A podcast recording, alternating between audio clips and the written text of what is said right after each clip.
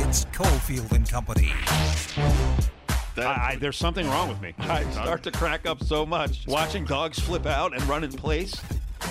Betty or Wilma? Wilma. What? Yeah. Oh, I know. insane. You know I always go for the offbeat.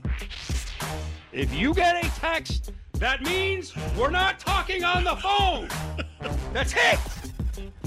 It's time for Cofield and Company with Steve Cofield on ESPN Las Vegas.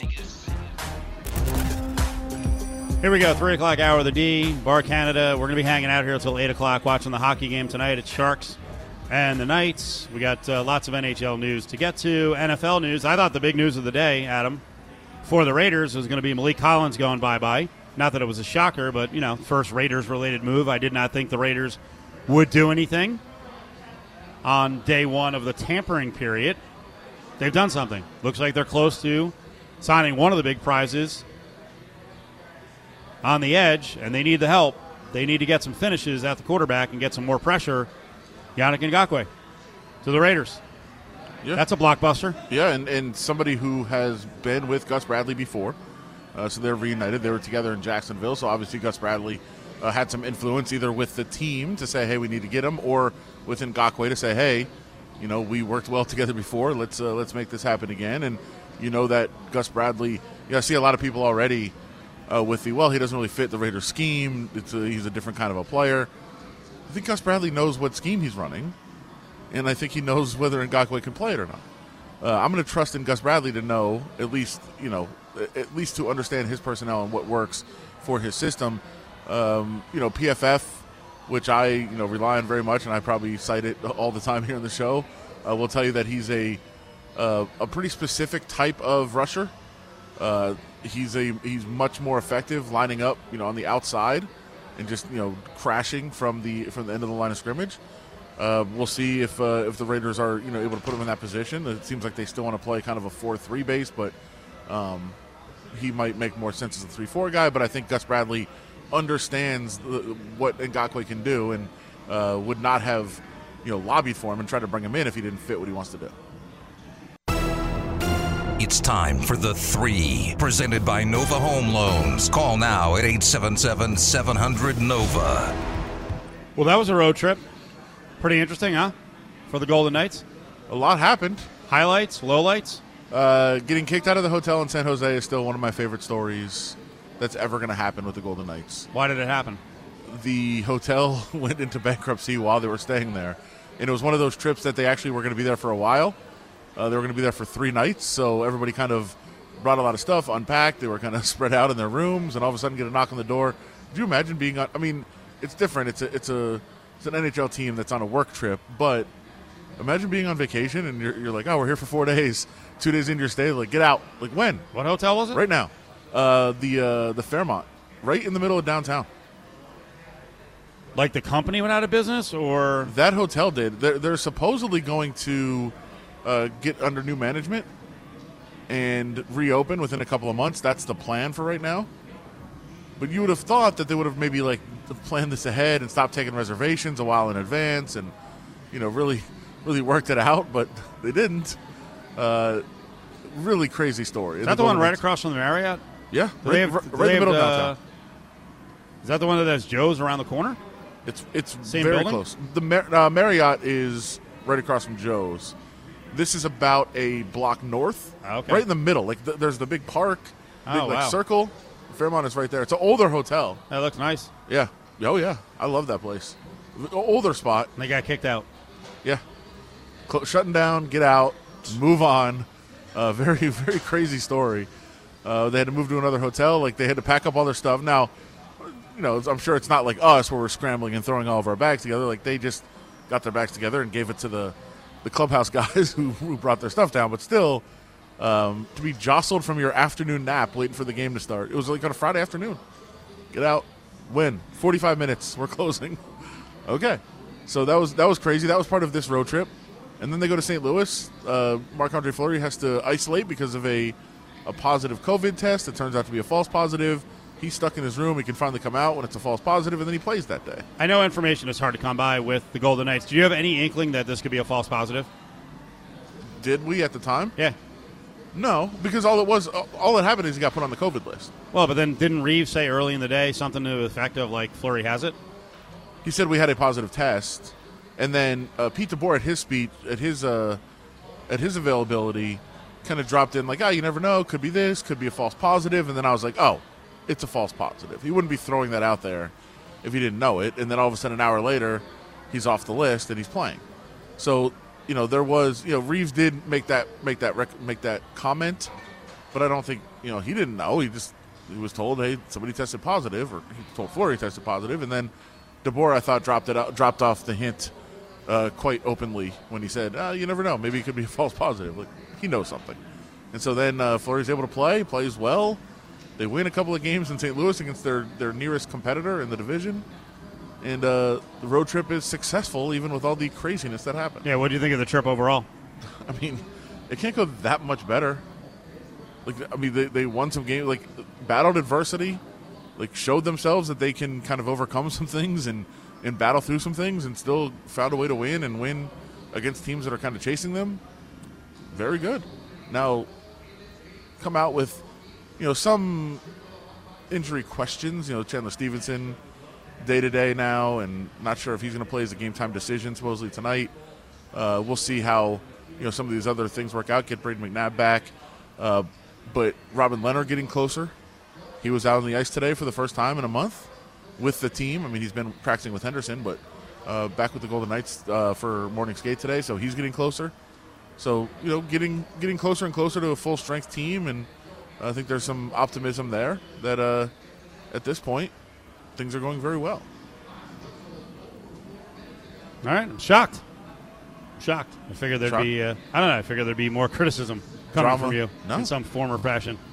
If there's nothing to criticize, There you go. Can't just make it up, right? Exactly. Um, you were not in on any of the days uh, when we talked about the new deal with ESPN. How big is this? NHL back to ESPN. I don't know if it's big as it was three, four years ago. Why? Even more, I'm, I'm three, four. I would say even like five, six, because then it was if you're a sports fan, you're watching ESPN all the time. That's all you're doing. And you're watching a lot of Sports Center. Right. Sports Center and every other show, and they're showing highlights and they're promoting, and that's why you needed to be on ESPN. Like now, with you know people cutting the cord, so many different options, so many different places. Nobody's watching Sports Center that you know like obsessively anymore. Um, it's different. But access to the games, it's next level. Yeah, of course. because I can't find the games now. We've talked about it. It's a freaking chore to find games at times. Archives of games are also key. ESPN offers that. I, I think that is very underrated. Yeah, and especially if you, I mean, you know, And, I mean, let's be honest. NBC Sports Network sucks. I enjoy it. Do you? And plus, I have like my, I, I don't know what uh, cord cutting you did. I don't know what you use, but I know with mine, it's it's unlimited DVR. I tape so much stuff. Yeah, mine's not unlimited. Yeah, so I just like I don't even think about. Remember when you used to have DVRs in the back in the day, and you only had like twenty hours or forty hours, and you'd be like, I want to tape this, but ah, it's very valuable real I have to clear mine out like every three days. Now I'm sure I could pay extra, whatever, five bucks extra for unlimited. But dude i am out Too of lazy. i am out of control i will go like if i if i like when i get home from work i will go through i'll go through the guide for the whole night tape everything tape tape tape tape tape everything and everything just goes on dvr and then when i start watching tv at like 2 in the morning i get, I get to decide what i want to watch i have like eight games there to watch it's, it's insane but to your point yeah like back in the day it was for like normal people, normal for, well for normal people back in the day and i mean like three years ago Yeah. you just kept your tv on espn all Yeah. the time and you would get, you know, years ago you would get NHL hype all the time. Now you're going to get more, and it's going to Oh, be yeah. like, ESPN's going to make an effort, and they're certainly going to have it a lot more on the front page of ESPN.com. And hell, they're even going to make. Did they make them? I don't know what they're going to do. What, but Steve- Stephen A? Stephen A. was talking some hockey. I mean, it wasn't very full of depth, but at least he mentioned the NHL.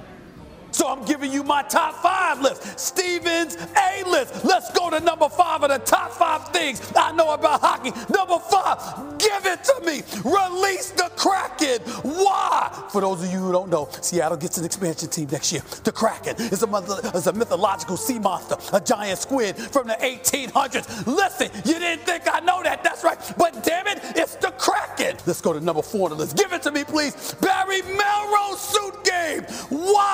Because when we watch hockey, what would hockey be, especially on ESPN, without seeing the great Barry Melrose? Let's go to number three on the list. Steve Levy, Mr. Overtime. Why? Because the man is always on the air when it comes to hockey.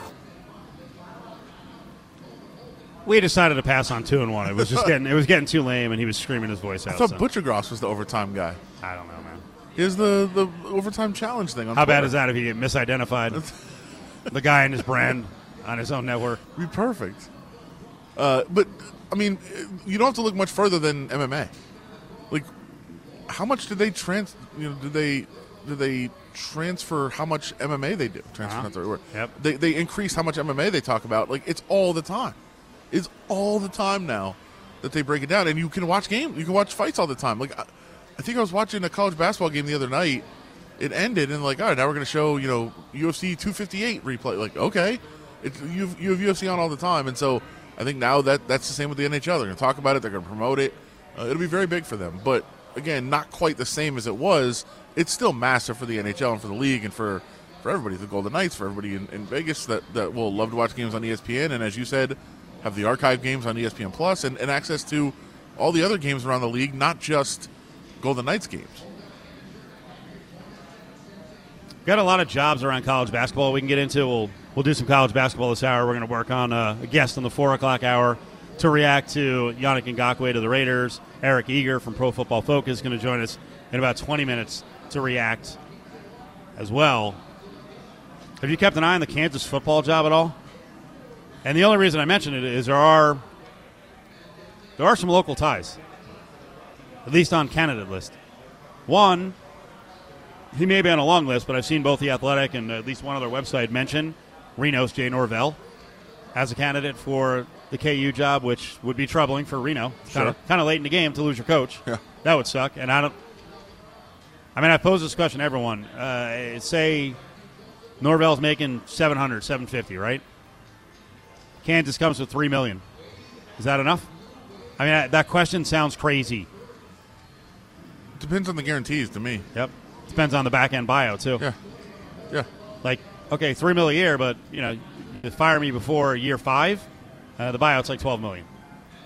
And, and I then I go there and I take three million for a couple of years and can't win at that wasteland of a, of a program, and then all of a sudden, you know, now I'm persona non grata for a while. I have to go back to being an assistant. What if uh, Desiree Reed Francois was the AD? Would you have a shot? At Kansas, Pete Thamel on his list for the Kansas AD job. You know, Jeff Long is gone. Well, that guy, talk about second life and third life. was reading the note from Brett McMurphy. Keep in mind, Long is going to get a he got a buyout of one three seven five million to walk away. Nice biz. Last three coaches that Long hired: uh, John L. Smith, who kind of went off the deep end, Bret Bielema at Arkansas, and then Les Miles at Kansas. So anyway, the Thamel list has uh, the AD from Tulane, Buffalo, North Texas, both Reno and UNLV. Florida Atlantic, Ball State, App State, uh, assistant ADs at some bigger schools like Florida, West Virginia, Ohio State, Oklahoma, Clemson. So, and DRF was in the running for the UCLA gig. Yeah, that was a job that a lot of people kind of expected her to get. Actually, uh, didn't happen. But again, you know, if you're if you're her, if you're any AD at a, a level like this, you're looking at you know a Power Five job. That's that's kind of the dream. Desiree Reed Francois to Kansas, Otts to Iowa State. Oof. Big Twelve, raiding Las Vegas. Don't know if either are going to happen, but they're on list. Will they pull a Steve Alford and just pull themselves out? What does that mean? Oh, Steve, Steve Alford today was like, "I'm not interested in the Indiana job. They're not interested in you, bro." I didn't say that. He pulled himself out. Yeah, he tweeted it. But by the way, why would they not be interested? Too too ti too close tonight. I think so. I mean, he's he does win. Sure. I wouldn't want him. Why not There's, there's a, I just, I don't, I just don't like him. at Indiana? I'm sure they'd love him. I'm sure the fans would love it. But I think you're right. I mean, I, I don't think you go back to that era. You heard Dan Dakich? Ever? Well, I mean that, but he's not. That's a stupid. He's not a candidate. He's right now. He's you know he's ice cold, My own, and, he, and he's he's he hasn't coached anywhere in 15 years. And when he did coach, he was you know very average. Alford has not been average. as much as I don't like Alford, like he would probably be a good candidate for the job. Of course he would. But but my only thing with him is that he obviously sent that tweet because they told him no. All right, we'll address that on the way back. We got to get to the uh, the Otts Iowa State watch as well. Nova Home Loans brings you the three. It's a refi raid at Nova Home Loans. With interest rates at all time lows, now's the time to talk to your local Nova loan officer. 877 700 Nova. You're listening to Cofield and Company. On ESPN Las Vegas. Bar Canada is the site. We're getting ready for the hockey game tonight. Knights and the Sharks come on down. Every time we're down here on Mondays, this is a uh, brand new dealio. We'll be here until 8 o'clock watching the beginning of the game and uh, signing you up for a Golden Knights jersey giveaway. They've got draft beer specials courtesy of Miller Coors and Heineken. You got the sports book right here with uh, kiosk and the uh, windows open. You certainly should come down and get your mobile account and get in on the circa action for the NCAA tournament. Adam Hill across the way, his head spinning. All of our heads are spinning. So Raiders lose Maliek Collins. Ugh. Wanted to see him get a second chance. He goes to the Texans. Nelson Agholor off the board, gone. He goes to the Patriots. Rough day for the Raiders. But they get Yannick Ngakoue. Pass rush. And what do we think? What's the deal here? How much? Well, I think we. we I mean, I was going to say we should wait.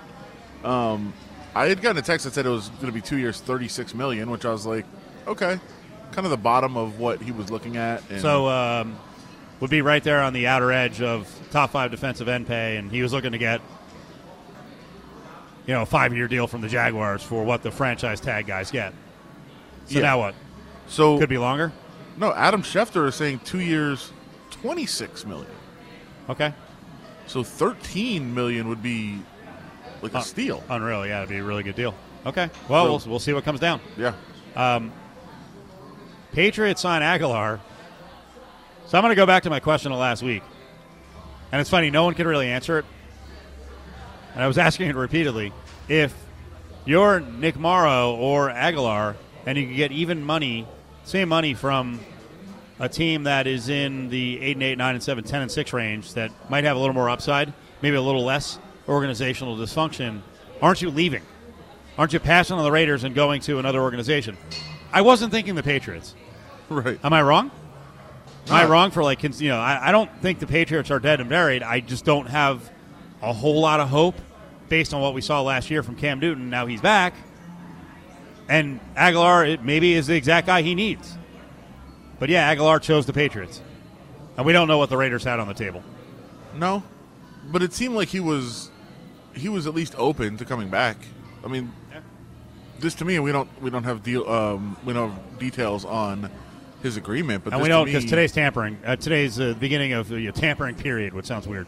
Um, officially, things can't be signed until Wednesday. Wednesday. So you have two days where you can just negotiate and come to agreements. You don't have you don't have to sign. And again, this never happens, but you could have the uh, DeAndre Jordan situation where guys are like, yeah, yeah, I'll sign, and then change their mind. Uh, but you, I mean, ninety nine point nine nine nine percent of the time, like you can make the agreement, and it's going to be signed on Wednesday when uh, free agency officially opens. Gruden is driving to Agholor's right now to try to hide him. Yeah, that's, that's great. Um, so yeah, I mean, I, I think there's a lot of there's there's. I'm very interested to find out what deal Agholor did and whether the Raiders could have or even should have you know matched it and not allowed him to get away or even exceeded it so you can keep him around. Uh, that would be an interesting one to, to kind of check out. Uh, but yeah, the Patriots are just adding a ton of guys, and you know we talked about the, um, you know, the situation that the Patriots in, having a ton of money, not really having a quarterback, which is kind of an important position. They bring Cam Newton in on what looks like a backup quarterback deal. So they still, you would think, have would have room. Although with all these signings, they're probably getting at least close. We have to find out exactly what their number is. Uh, they've been signing people left and right, so you would think that they've rebuilt. But when when you mentioned Agholor and potentially going somewhere, and Morrow was the same way, trying to go somewhere where hey, if the money's equal, you can go somewhere where you can win. And The Patriots not really fitting that profile, but I mean, as many players they're adding, maybe they do. If Cam Newton plays at a slightly better level and is more comfortable in the offense, and obviously their defense has gotten a lot better today, and they had five guys that opted out last year that are going to be back. Their defense could be maybe the best in the league, and then you just have to figure out a way on offense. And today, you've if you Cam Newton is your guy, and you've given him now a red zone target, and Jonnu Smith, who's one of the more effective tight ends in the red zone, and is also a really good blocker. Uh, that will help the running game as well. Uh, you add Nelson Agholor, who had a breakout year as a wide receiver last. I mean, he's already been good, but he he cut down a lot of the mistakes that he's made in the past. He he looks like a pretty good receiver. Uh, now you've got Glass weapons, overflowing for the Patriots. Yeah. I mean, I still think they're in trouble if the Dolphins get Deshaun Watson, but yeah, looks good. All right. I don't think the day's over yet. I think we're going to see a lot more coming down. Oh, no question. I mean, listen, how much has the narrative changed? In the time that we've been here, it was, oh, the Raiders haven't done anything today, but it's still early. We didn't think they were going to. To, wow, they got Yannick Ngakoue. Let's start talking about this. To, wait, Nelson Agholor's gone. Yeah. Let's talk about this now. Like, the narrative has changed like three times. We've And only the- been on the air like an hour and, a half. And the preseason 2020 MVP of the defense is also gone. the key. The key. The key to the, key. defense. Maliek Collins. Uh, By the way, they're going back to the well on leaning on the defensive staff for advice on players. Didn't exactly work out with some of the suggestions from Rod Marinelli. David Irving, TBD. But Gus Bradley, as the boss, the, the, the beginning of the year boss, clearly had some input on Yannick Ngakoue Uh, since yeah. he coached him with the Jaguars. Yeah, and, and both ways. Like I, I think that's important. It's not just that he told the Raiders, "Hey, this is a good guy," and the guy that fits. I think he he's part of the recruiting plan and saying, "Hey, come on in here, and uh, we can you know make magic like we did in Jacksonville." Uh, on a on a side note, I know there was a lot of speculation. John Johnson was going to be the target uh, in terms of being the safety for this for this Raiders team that would fit very well. Uh, was familiar with Gus Bradley, also like played the position perfectly that they needed at safety. He just signed with the Browns, so that's not an option anymore. Or he agreed to terms, excuse me, with the Browns. We'll get the early read on uh, this tampering period, essentially free agency and deals being agreed to with Eric Eager from Pro Football Focus coming up in less than three. Visit Cofield's Corner on LVSportsNetwork.com for access to the latest podcasts and best interviews.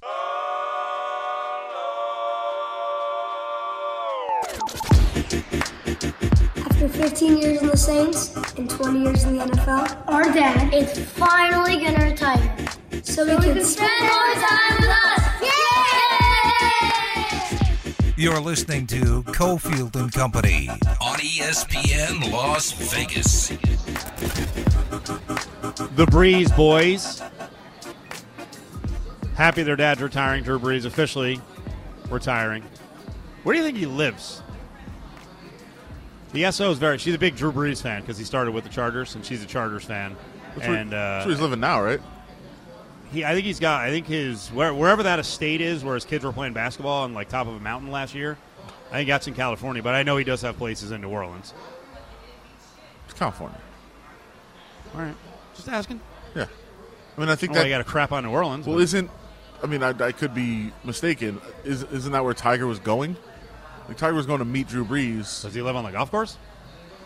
No, but I mean, I think he, he was. That's where he lives. Like, he was going to meet him near his house. Well, you're adding the house part. I mean, Drew Brees could, you know, could have just been like in the area.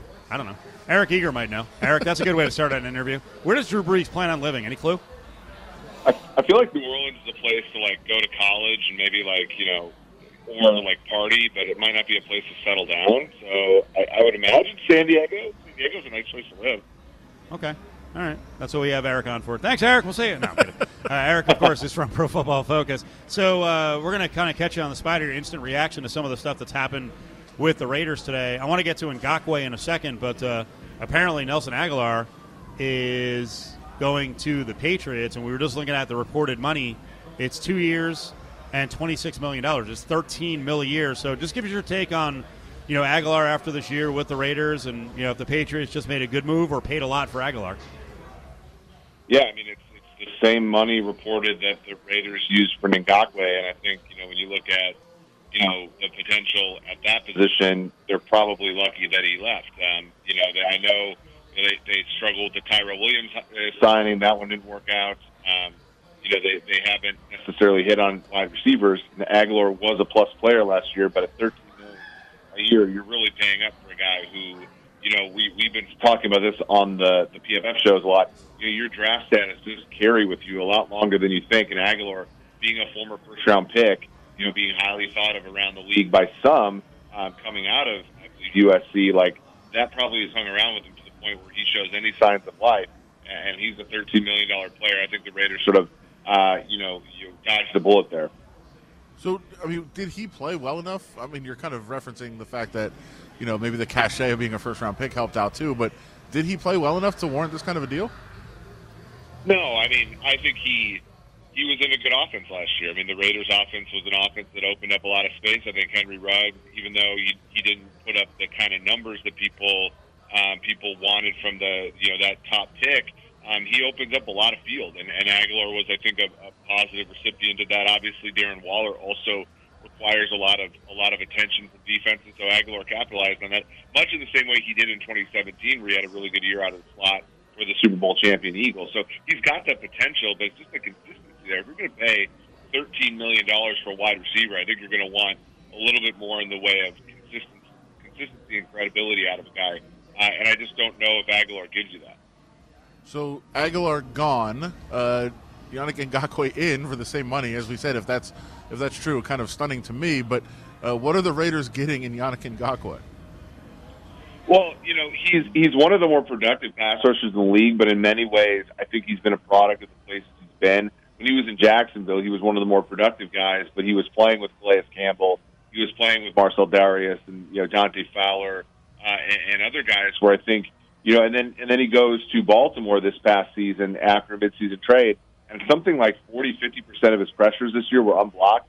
So there, you know, he's in a scheme where he's not necessarily doing that well uh, from a beating blocker sort of situation, but he's getting pressure. So, you know, with the Raiders, you go with Clelin Ferrell and, and Maxx Crosby. He might, you know, he slides in there as what the second or third end, um, where you can, you know, I think if you can get some heat from some of the other more highly regarded guys on that defense, then Yannick can play well. If they if they're thinking of him as the top end where he's got to get a lot of the pressure himself, I think they're going to be a little bit disappointed. Um, secondarily, I mean, when he's played with teams with good secondaries like Baltimore and then, you know, the Jalen Ramsey led Jacksonville Jaguars, he's had good pressure numbers. When he hasn't, like early on in his Minnesota days, when they couldn't cover a $5 check, you know, he struggled against the quarterback. He's a late in the down kind of pressure guy. Uh, and so the Raiders, I think, have to look at the secondary and say, if we want to complement this signing, we're going to have to get some players back there so would I mean is he the kind of guy that's better served as being a situational pass rusher than an every down guy? It sounds like that would be more a more in line with the proper role for him. I think so, and I think that's where he excelled in Jacksonville. You know, he struggles against the run, and obviously that's not as big of a part of football anymore as it used to be. Um, but he's not a very good edge defender against the run. So, and he'll ha- he does have more juice when he can come off uh, the ball, and he was that way in Baltimore. He was not playing uh, starter snaps in Baltimore. He's playing behind Pernell McPhee and Matthew Judon. Judon signed with the Patriots today. Um, so, you know, if he can, you know, Ferrell and, and Crosby can lock down the two starting end spots, Yannick Ngakoue might put up really good pass rushing numbers relative to the number uh, of plays. He's sort of similar, I think. This is sort of way back in the Oakland Raider days, but Lance Johnstone in the sense where wherever he would start for a team, he'd get like five sacks. Whenever he would come off the bench, he'd get 10 or 12 sacks. Like I think that might be the more of the role, and that's of course a disappointment if you're paying the guy 13 million bucks. Eric Eager, Pro Football Focus, joining us here uh, on Cofield and Company. You mentioned Matthew Judon going to the Patriots. The Patriots are signing a ton of guys today. Are they doing a good job? I don't know. you know, I think you know when they signed Cam, it was kind of like, okay, well, what do they need to do? And we were talking on the show, okay, when Cam was back at his best. He had Greg Olsen over the middle of the field, and he had Ted Ginn going deep. And so we were thinking, okay, who would the Patriots want. We thought of Hunter Henry at tight end. They went the other way. They went with Jonnu Smith, over thirty million in guarantees for him. Um, you know, there's obviously tight end's such a weird position because we've seen guys, you know, in their second contracts do a lot better than in their rookie deal. So you know, guys like Delanie Walker, uh, Jared Cook, you know, uh, Eric Ebron, all these tight ends even ones are highly regarded athletic guys. They take four years to learn the position, and then they go play for their second team, and they end up being a lot better. So that could be the destination for Jonnu Smith. I know Belichick likes him a lot, and obviously, you know, we have to take his opinion seriously. So he's that first component, and I think the Ted Ginn component might be going to Nelson Agholor. It looks like they're also in on Kendrick Bourne. They had the one of the worst teams in the league last year, you know, front to back, and the worst supporting cast. So it looks like they're at least going to give Cam Newton slash whoever else they pick up at the quarterback position at least something of a shot. Losing Joe Thuney hurts a little bit, obviously, but guard play doesn't necessarily move the needle as much as great, uh, you know, talent on the outside. Now, are they getting great talent? No, but they're getting a lot better than what they had. So uh, with with the Patriots and kind of what they're doing and we're looking at, we also I think need to take into consideration uh, how many guys they had opt out last year and that they might get some of those guys back as well. Like, can they compete? I mean, you know, Buffalo obviously a big favorite to win the division, but can the can the Patriots compete in that division? Yeah, I think the market's having about what four and a half to one, or, or four, you know, plus four twenty five or something like that. I mean, I think that's probably fair. Um, the Buffalo Bills continue to do smart things. I think the Miami Dolphins are moving in the right direction. Even the Jets, if you throw in a possible Deshaun Watson trade, they could be in the mix as well. They picked up number two with Zach Wilson. They could, you know, move really quickly in the right direction fast here with the new coach and Robert Saleh. So, to me, it's not so much about the Patriots. It's about looking at that AFC East and for the first time in a long time, seeing some hope for a lot of those teams, including the Patriots. So I, I you know, I somebody asked me on the show what their win total should be. I feel like it should be about eight, um, which is uh, beneath what they started out last year, but above the number of wins they got um, as a result. Um, I don't know. I to me, I, I I still can't see light at the end of the tunnel until they get a little bit better at the quarterback He works for Pro Football Focus, PFF.com on the web. We'll get into uh, some of the topics from the forecast in just a couple minutes. Just saw that uh, Gronk is going to go back to the Buccaneers, one year deal worth $10 million. Is that money well spent? $10 million is a lot of money on a tight end who, uh-huh. you know, wasn't even their top tight end for some games last year. But, you know, obviously, you know, we saw it with Kansas City last year. Um, when you win a Super Bowl, you want to bring everybody back. Um, and, you know, whether or not that's right, I mean, uh, our, our friend Soren Petro mused a little bit that you know maybe you want to turn over five or six starters so everybody's more hungry, right? If you already have a Super Bowl in, in one hand, you might not be as focused as if you have five or six players who haven't experienced that yet. So that's the that's the risk Tampa Bay is taking with spending money. They they obviously got Shaquille Barrett back today. I thought his deal was actually relatively modest. They went with Lavonte David as well. The franchise tag Chris Godwin, and now they go with Gronk. They are really getting the band back together. So, um, you know, ten million dollars isn't a lot um, but it, it's it's you know you can get two you know in a depth when a league where depth matters a lot, you can get two five million dollar cornerbacks for that money. So I, I you know I, I don't necessarily know if I would have signed him on the first day of free agency. Uh, you guys on your podcast talked about the wide receiver position. Let's uh, you know we just talked about Agholor. The top guys are all still available. Listen, we've only been one day into this thing with the uh, the tampering period beginning, but you made the suggestion that wide receivers may not want to sign long term deals. Well, I, I think with the quarterback position being in such flux, like that, it makes a little bit of sense, right? I mean, like let's say you're a wide receiver and you're going to the Las Vegas Raiders. Like, are you all that sure that Derek Carr is going to be the quarterback for the next? You know, if, if you're thinking about your personal statistics, like Derek Carr is a pretty good quarterback. He's a delivers the ball on time. He completes a lot of passes. So if you go to you go to Las Vegas and it's like, you know, if you're not sure that he's going to be there, you're not sure they're going to draft somebody early next year or move on. You know, that might make you less um, willing to sign a long term deal. If you're going to New England, right? You know that might that might be you know it's Cam or bust next year maybe, or they draft another quarterback. There aren't that actually many teams where the quarterback for the next five years is relatively assured, and so as such, like if I'm a wide receiver, I'm going to another one of those teams. Um, then I might just have my length of my contract be the length of the quarterback contract, so that you don't sort of flame out for reasons other than your play. Eric Eager's with us. You guys were uh, spitballing win totals in the AFC West. What'd you come up with? So I, am trying to remember. So we had De- I had Denver six and a half. I factored in a little bit of Watson possibly going there. I had I had the excuse me, that's my daughter's sneezing in the background. I have uh, I have the Las Vegas Raiders. I think at eight. I have the Chargers at eight and a half, and I have the Chiefs at eleven and a half. All right. What do you think, Adam? Assuming sixteen games. Right. Oh, that's always got to be thrown in now. The new world uh, that we're in. I mean, Broncos are very active today. I don't know that they're really moving the needle necessarily. Uh, just brought in uh, Darby. I think as we're on the phone right now, adding to their uh, secondary, which will be helpful. I, I have no idea who the, who's going to be their quarterback. It's so tough right now to make these totals, right, Eric? When you're like, uh, there could be a lot of movement between now and opening day. Yeah, I think that that's you know we win totals generally won't move even a half a win or more based upon anything other than a quarterback. But uh, as we as I just talked about, the quarterback situation in the NFL is still fluid. You have Jameis Jameis Winston possibly going back to New Orleans, but he could also you know go and compete somewhere else. Um, Wilson and Watson are obviously. I mean, you're they go somewhere. They're moving the needle two three wins uh, for a team, um, and then you have the draft, but you know, a lot of the draft is expected, right? And and you know, I think people are already pricing in.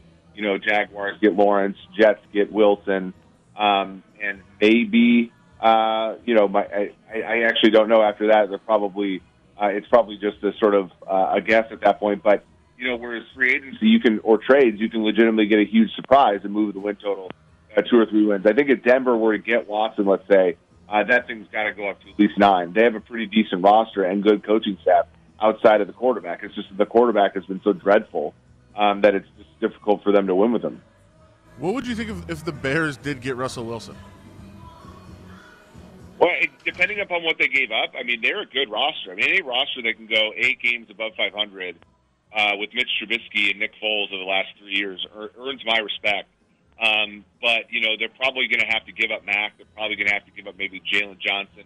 Uh, Robinson on the franchise tag, they'll probably have to reconsider that. So Wilson's going to go into a weaker team than Trubisky's had over the past few years. Um, but he's so good, and you know, trading for somebody like him, the first thing that they're going to do is try to make him happy, do what the Seattle Seahawks didn't do. So I think they'll be a contender. I mean, you look at the NFC North.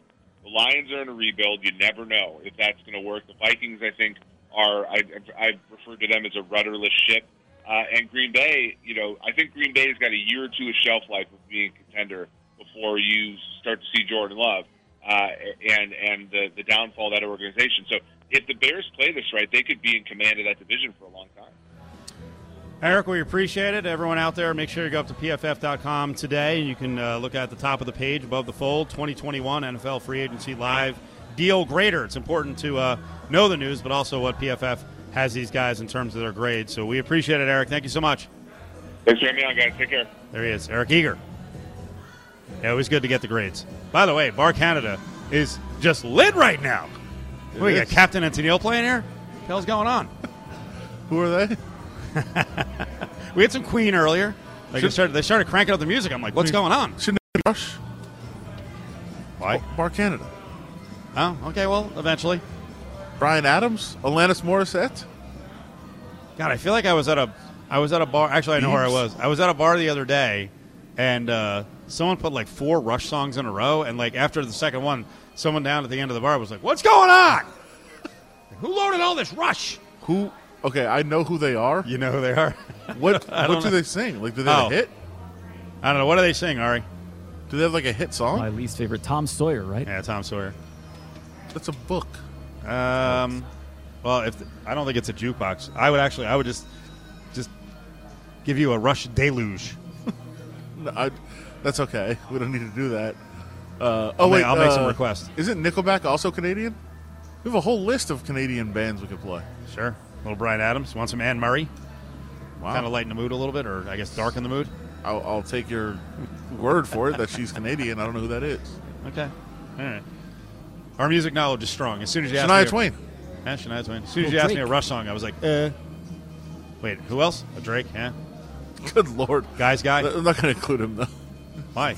Too talented. He's the, the most guys guy in that whole group. It's true. I including. Anne Murray. All right, we'll come back. We got to get into uh, more of the college basketball news, and we'll we'll get you updated. Anne Murray, obviously, is not a guy. Uh, we'll get into uh, more of what's going on around college basketball and uh, the latest updates on this. Free agency doesn't start till Wednesday, but we've seen like 35 guys go off the board in the last three hours. Join the conversation on Twitter at ESPN Las Vegas. You know what time it is, y'all? The NHL is back, and look who's talking about hockey. The NHL is back on ESPN starting the 2021-22 season, and that means one thing and one thing only. We get to hear NHL Tonight music on a consistent basis.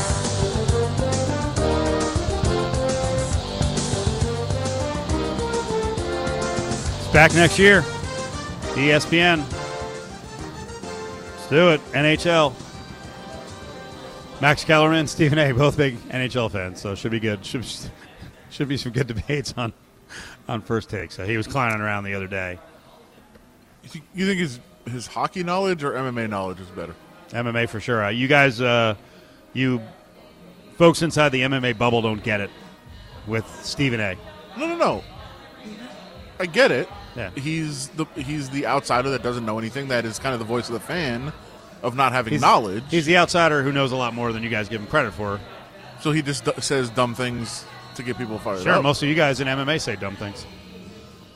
No, but I, I mean, like, not lack of understanding of like the sport. I mean, I, I think his role is the everyman, right? Like the, he's kind of don't like the, the voice of the fan. Like he doesn't he doesn't watch it, doesn't pay attention to it, and he can comment on it because that's how most people are. Like I get his role. I mean, I would say a lot of people would look at MMA media people and go, "Why are you covering the sport?" When the guy running it is rooting for you guys all to lose your job. Sure. So Well, not I'm NFL. I'm way up it's a good point. It's only your Yeah. fifth beat. It's not. Yeah. It's not your lifeline now. Yeah. Like I don't, I don't, think I'll be there this week. College basketball going on. Ooh! Did you go on Saturday? You know what? I had no idea where you were this weekend.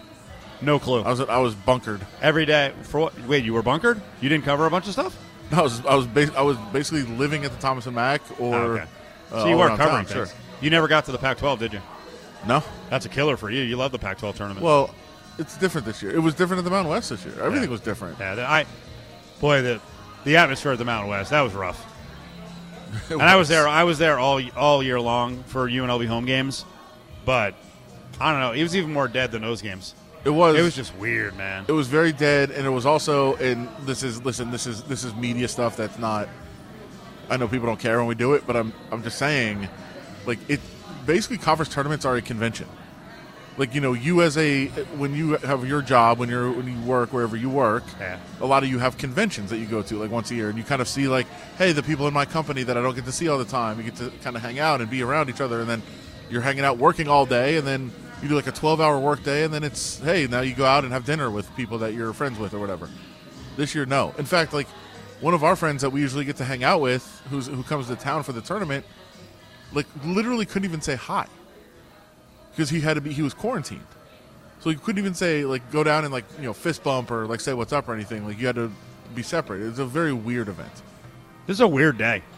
Yeah. Patriots has uh, apparently agreed with like 12 guys already. We'll give you the, the rundown of Patriots' upcoming signings, including Nelson Agholor from the Raiders, so he's going to be gone. Maliek Collins is gone to the Texans. It looked like, or looks like the Raiders are going to get one of the uh, big pressure end guys in Yannick Ngakoue. In the NCAA tournaments, Geno Auriemma has tested positive for COVID, which, you know, I don't make light of it because he's pushing 70 years old, so not an easy battle, you know, especially if he's got some struggles with it. Uh, this one just came across. They're sending referees home. Oh boy, Ted Valentine, good, John Higgins, good. another guy, Roger Ayers. Okay, he's not regional to us out here, but uh, they've been sent home from Indy due to one positive test and contact tracing. They went to dinner after uh, hotel rooms were not ready. I mean, Doesn't say which which one's positive. fa- well, it, it might not have been them. They might have just been you know gone to dinner, and maybe even maybe they didn't. Maybe that's just part of the protocol. You know, I know. Uh, listen to some of the coaches. They they knew they weren't allowed to go to dinner, and I know. Uh, Valentine, Higgins, Ayers, John Gaffney, Kip Kissinger, Ray Natili all went to Harry and Izzy Steakhouse. oh, great spot. Must be nice being a referee, huh? A lot of money. How much are the steaks at this place? They're actually slightly uh, less than uh, St. Elmo, but it's right there. It's, I think they're actually they might be sister properties. It's right. It's right next door though. They probably couldn't get a table. It's St. Elmo in Indy. It's rough. It's a good spot though. Are they going without masks in Indianapolis? The people? I'm saying I don't know what the rules are there. Did they put the tournament in a state that is basically maskless? Yeah, but they're not allowed to go out. I, I was actually talking to uh, So you- some of the people that are going to be there that said tomorrow night is going to be insane because everybody's staying right downtown Indianapolis, and it's St. Patrick's Day this week, and the players have to stay in their rooms. They're not allowed to leave their room, and they're going to look at it to see mass parties going on out of out of the streets. Toasted ravioli, twelve bucks. It is a sister property of that other place, Yeah. St. Elmo's. Yeah. And steak, steaks are uh, probably a little less than Vegas, actually. Yeah, and uh, it's, I think New York strip the- 48, bone-in fillet 57, filet mignon 44, 55, eight or 12 ounce. You get the uh, giant cowboy ribeye 55. All right, I did. I did eat there last time I was there because uh, as I as I Oh, joked about the well as I joked about the referees, uh, couldn't get a table at St. Elmo's. It's too crowded, and that's what happens. You go next door to the sister property and eat there, and then there's actually like a, a much cheaper, like more bar type place right across the street. And if you can't get a table at either one, that's where you go to. A lot of good spots right there, though. It's a fun town. but now we've got a bunch of referees going home. Maybe this will be a warning to everyone. Batten down the hatches. But what a shock! Referees doing their own thing, making it about themselves. Cofield and Company will be back in minutes right here on ESPN Las Vegas.